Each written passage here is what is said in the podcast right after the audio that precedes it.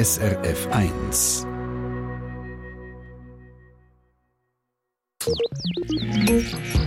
SRF 1 Ratgeber Garten.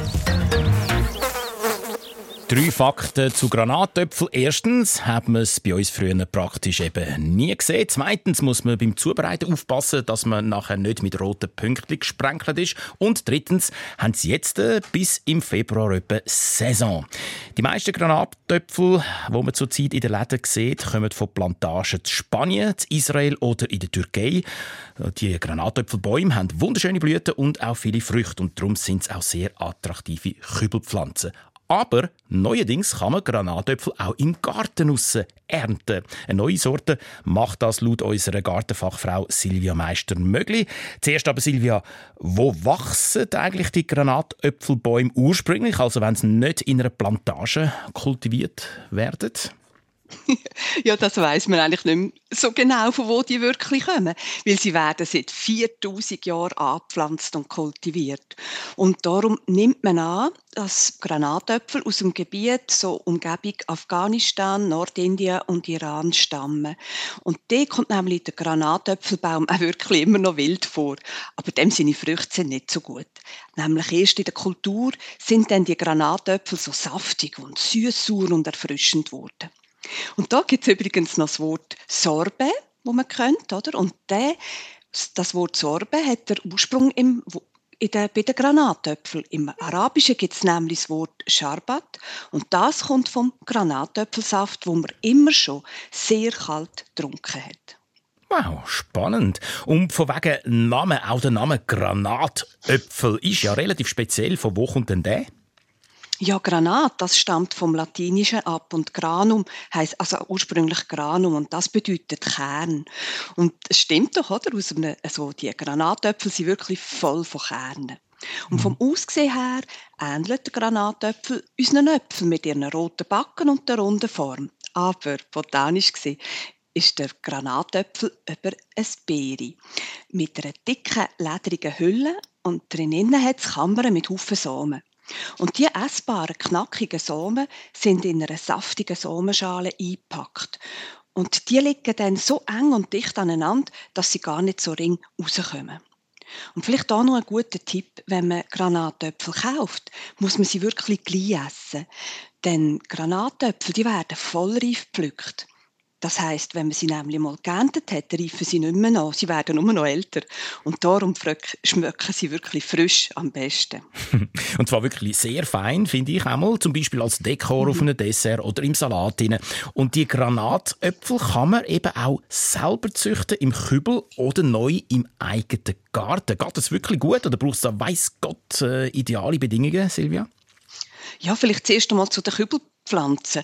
Schon im 16. Jahrhundert hat man nämlich in Europa Granatöpfel als Kübelpflanzen gehalten. Und man hat sie in einer sogenannten Orangerie gehabt. Das heisst, im Frühling, nach den letzten Frösten, hat man sie voraus in die volle Sonne gestellt und im Oktober dann wieder reingeräumt und sie bei 2 bis 6 Grad überwintert. Und es gibt heute noch über 100-jährige Granatöpfelbäume, die als Kübelpflanzen gehalten werden.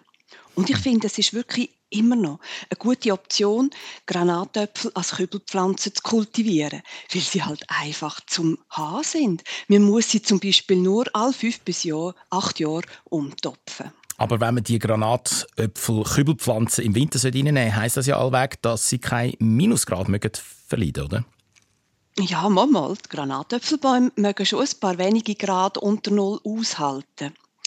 Man kann vielleicht so sagen, man kann den Granatöpfel, wenn man ihn mit Topf hinein hat, wirklich draussen lassen, bis es wirklich sehr kalt wird. Also erst reinnehmen, wenn es so Durchfrost gibt. Wie jetzt, nächste Woche ist Durchfrost angesagt, also tags und Nacht sind Temperaturen unter Null. Das würde dann nicht verleiden.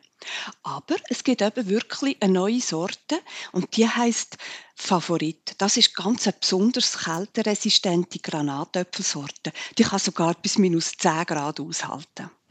Und diesen Favorit kann man im Garten draussen pflanzen und dann einfach sorglos lassen. Ja, ganz so einfach ist es eben auch wieder nicht. Er braucht wirklich einen wintermilden, vollsonnigen Standort. Und dann muss die Lage erst noch besser geschützt sein. Und dann kommt da noch dazu, dass die jungen Bäume viel empfindlicher auf Kälte reagieren als ältere Bäume. Und das gilt ja nicht nur für Granatäpfelbäume, das ist auch so bei den Oliven oder bei den Feigen.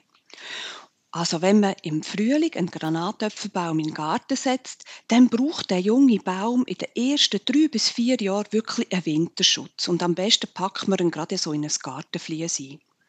Aber die grösste Gefahr ist ja wirklich dann der Spätfrost im April. Der Granatäpfelbaum ist darum einer, der gleich austreibt. Und wenn dann ein Spätfrost kommt, dann gefrieren die Triebspitzen zurück und es gibt keine Blüten und keine Früchte. Der Spatfrost generell gefürchtet von Gärtnerinnen und Gärtnern. Also man kann die Granatäpfelbäumsorte aber irgendwie davor schützen. Ja, das Einpacken ist auch hier wieder das A und O. Und am besten nimmt man auch wieder ein Vlies, das man einpackt. Aber eben, wenn der Granatäpfelbaum grösser wird, dann ist es nicht mehr ganz so einfach, weil er kann wirklich durchaus 4 bis 5 Meter hoch werden und fast eben so breit. Die Granatäpfelbäume sind halt wirklich wüchsig. Gerade so junge Triebe, wenn der mal eingewachsen ist und die jungen Triebe loslassen, dann haben die einen Pfopf und machen fast 2 Meter lange junge Triebe. Er braucht also wirklich einen rechten Platz. Aber ich nehme an, Silvia Meister, man kann einen kleinen behalten, wenn man ihn zur richtigen Zeit auf die richtige Art zurechtstutzen, oder?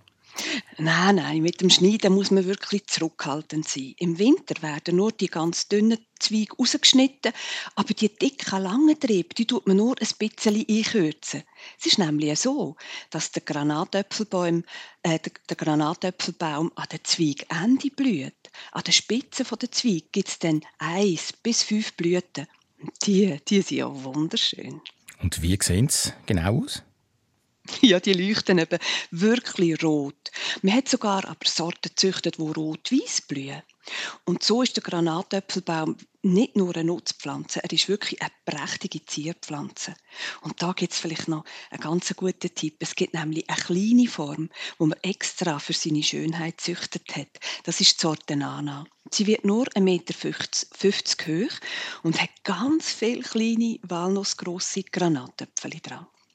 Wo man gerade mit einem Biss isst, oder wie? Also ohne Schale. Schon zuerst schälen, aber das Lachen drin ist wirklich fein, ja. Silvia Meister, unsere Gartenexpertin, über die Granatäpfelbäume, die im Frühling prächtig blühen und im Herbst dann wieder pracht sind mit alten Früchten. Alle Tipps und Bilder zum Granatäpfelbaum für Sie auf srf1.ch unter Ratgeber Garten. SRF 1 Ratgeber Garten. Eine Sendung von SRF 1.